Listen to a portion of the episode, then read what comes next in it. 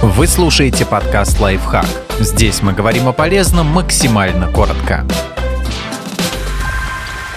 Простые секреты долголетия, которыми мы почему-то пренебрегаем. Рассказываем, что делать, чтобы жить долго и оставаться здоровым. Мы привыкли обращаться к врачам за советом. Что делать при таких-то симптомах? Можно ли принимать такое-то лекарство? Подойдет ли мне такая-то диета? Но даже новые технологии и последние достижения науки не всегда помогают объяснить симптомы. Врачи скорее высказывают предположения, основанные на фактах, чем ставят точные диагнозы.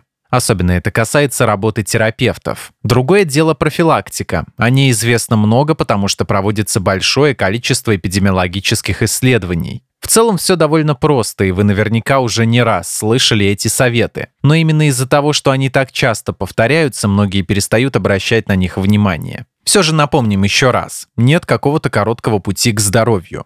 Чтобы жить долго и чувствовать себя хорошо, нужно высыпаться, больше двигаться в течение дня, есть здоровую пищу, отдавать предпочтение овощам и не переедать, больше общаться, изоляция вредит и телу, и духу.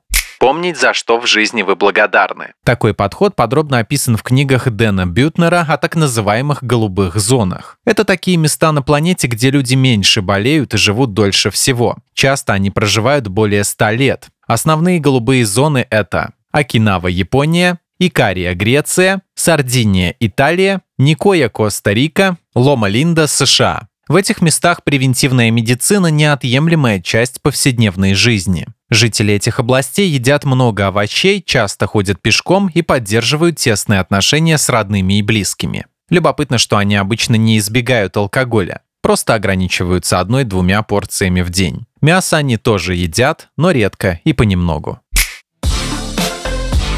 Подписывайтесь на подкаст «Лайфхак» на всех удобных платформах, ставьте ему лайки и звездочки, оставляйте комментарии. Услышимся!